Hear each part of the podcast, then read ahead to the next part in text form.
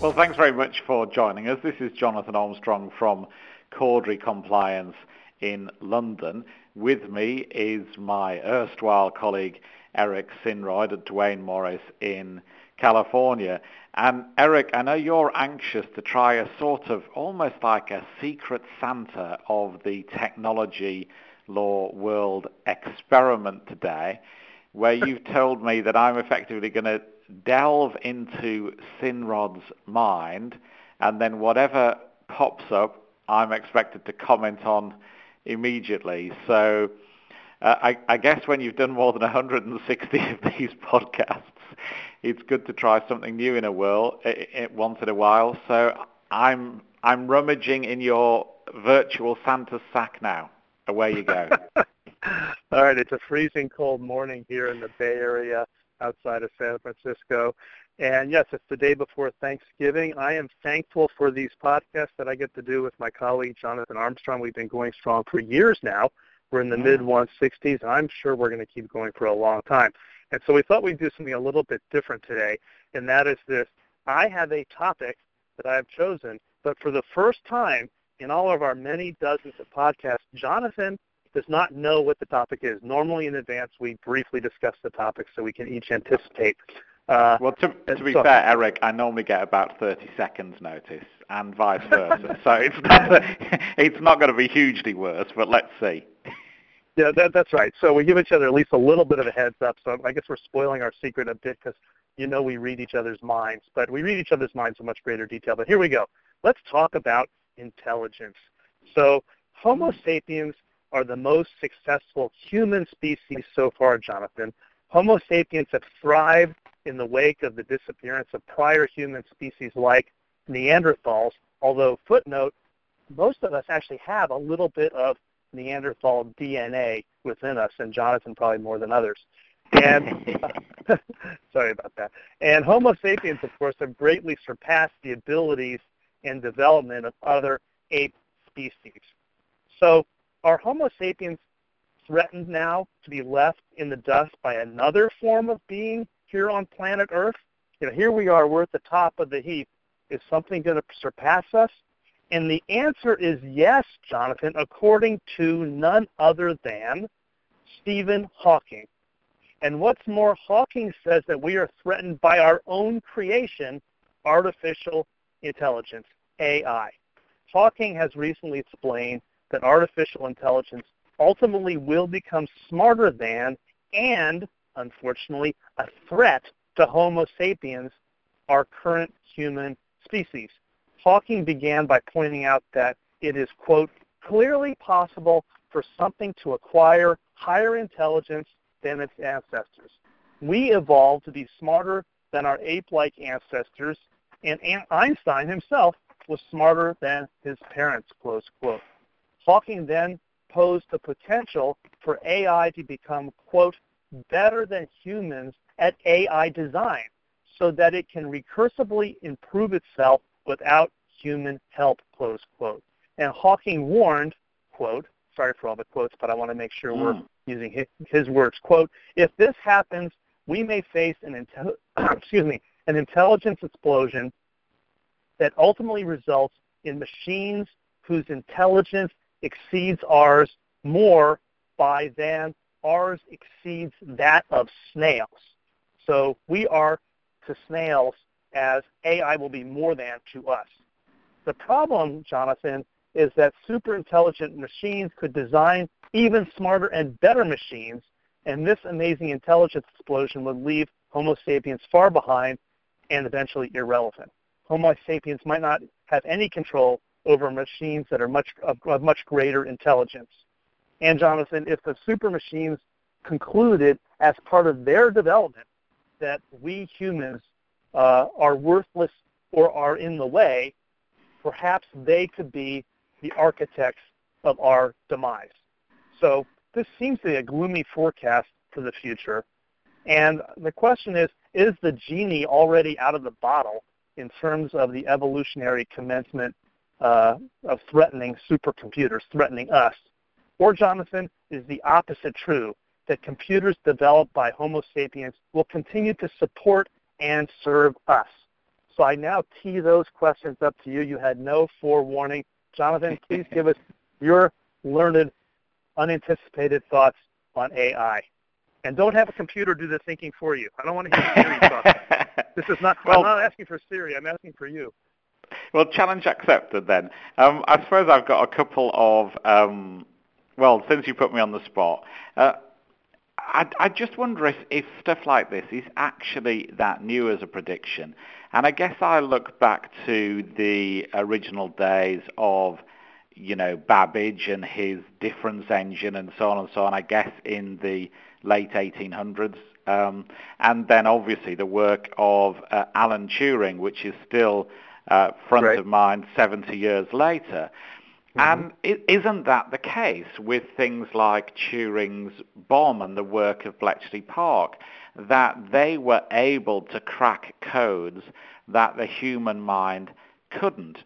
And it wasn't that the human mind couldn't crack them because uh, of almost a lack of capa- uh, intelligence.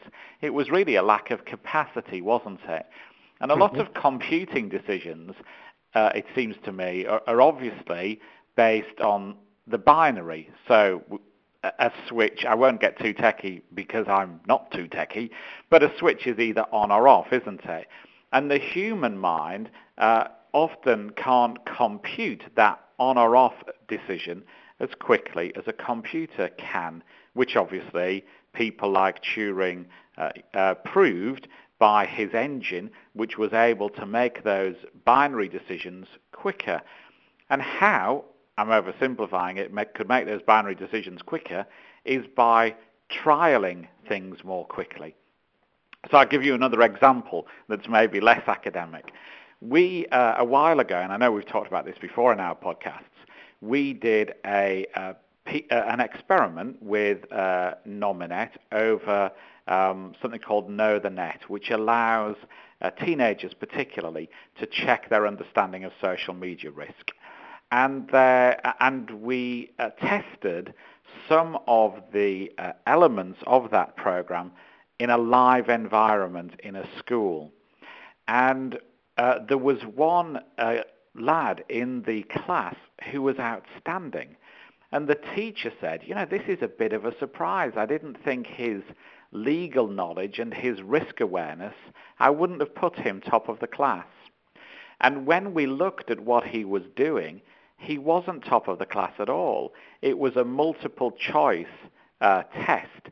And he decided that he could gamble A, B, C, D, E quicker than the time it took to read the question and work out the answer. So he was top because he was quickest, not because his intelligence was greater, but his trial and error skills were quicker than the others, and he'd worked out that sometimes you don't have to know the answer for certain, you just have to be able to guess quickly and find out whether you're right or wrong quickly. So in some respects, isn't that what Hawking's saying? That a lot of AI is, is actually, you know, fantastic and is original thinking, but a lot of it is just the ability to make those simple yes or no decisions much quicker. And I guess my slightly amusing point is there's a program at the moment in the UK called Bad Robots, which is probably worth a watch for anyone in, in the UK. I've only seen a couple of episodes, which shows what happens when robots can go wrong. But I'll give you an example from when I was a trainee lawyer, and, and as, as trainee lawyers get the task of doing the worst jobs, I was sent to an exhibition uh, in the middle of a shopping centre and this law firm I was with, I think it was the first ever exhibition they'd done, and we were next to a firm of accountants. I mean, what we were doing in a shopping centre offering legal and accountancy advice, I don't know. Um, but between us was a uh, an an intelligent, in inverted commas, postman Pat robot. Um, and uh, and basically what this did is, if you don't know Postman Pat, he's sort of like a cartoon character in the UK. And whenever you went up to this Postman Pat, it was meant to locate you just through a PIR, passive infrared sensor on, on its head, I imagine, and then it would say something intelligent and act like it was the real postman Pat. Now, believe me, Eric, after about four hours, this became somewhat tedious because you worked out it wasn't really interacting with members of the public. It just had a sensor on its head and it spoke one of, I don't know, a dozen random phrases. That's all it could do. So it looked intelligent, but it wasn't. And it became somewhat tiresome. And uh, as I said, its intelligence diminished somewhat when the senior partner of the accountancy firm next to us pulled the plug out of the postman Pat. Then you really worked out how intelligent it was. So, um, so there are some random thoughts for you. Take or please them as you wish. Um, I guess I guess the, the, the sort of legal angle is that we are going to have to work out things like definitions of artificial intelligence because uh, undoubtedly, like we're seeing with driverless cars, like we're seeing with drones, people are trying to use the it's the computer what done it defense rather than to accept responsibility for their own activities. So we are going to have to look at these legal issues sooner rather than later and work out whether artificial intelligence is guessing quicker as you know I'm oversimplifying the, the Turing experiment but whether it is something truly different and some sort of independence of thought which I think many computers currently are not capable of. So I throw it back to you, Eric. Well, good job, Jonathan. Given that you have no advance warning, uh, clearly you have your own intelligence, which is unique and, and not artificial. But uh, I'll just make three last points, and then we can wrap up, and I can get ready for my Thanksgiving with my family. And the first is, you know, cutting through what you're saying, I don't hear you necessarily uh, predicting doom and gloom and that Homo sapiens will be replaced by AI.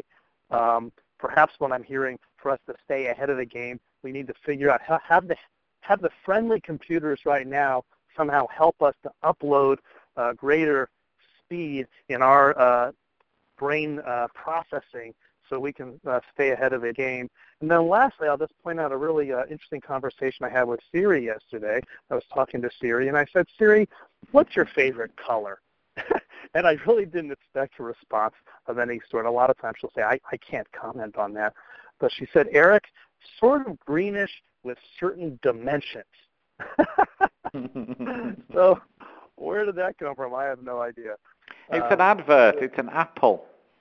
You've you been go. sucked in. I know. I'm having my own independent relationship with uh, uh, the, uh, the. I have my uh, phone, by the way, programmed to speak with uh, in an Australian accent. So how about that? Um, if I have my fair income. Huh? Fair income. Yeah, there you go. All right. So um, I think we're about done. So this has been your weekly Tech Law 10. Uh, thank you for uh, uh, listening to us as we experiment with this different format today. Uh, I'm Eric Sinrod at the law firm Duane Morris. Um, my email address is ejsinrod at duanemorris.com. You can find us on Facebook, Twitter, LinkedIn. You can ask Siri about us probably.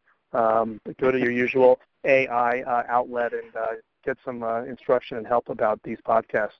I now turn it back to Jonathan. You wrap it up.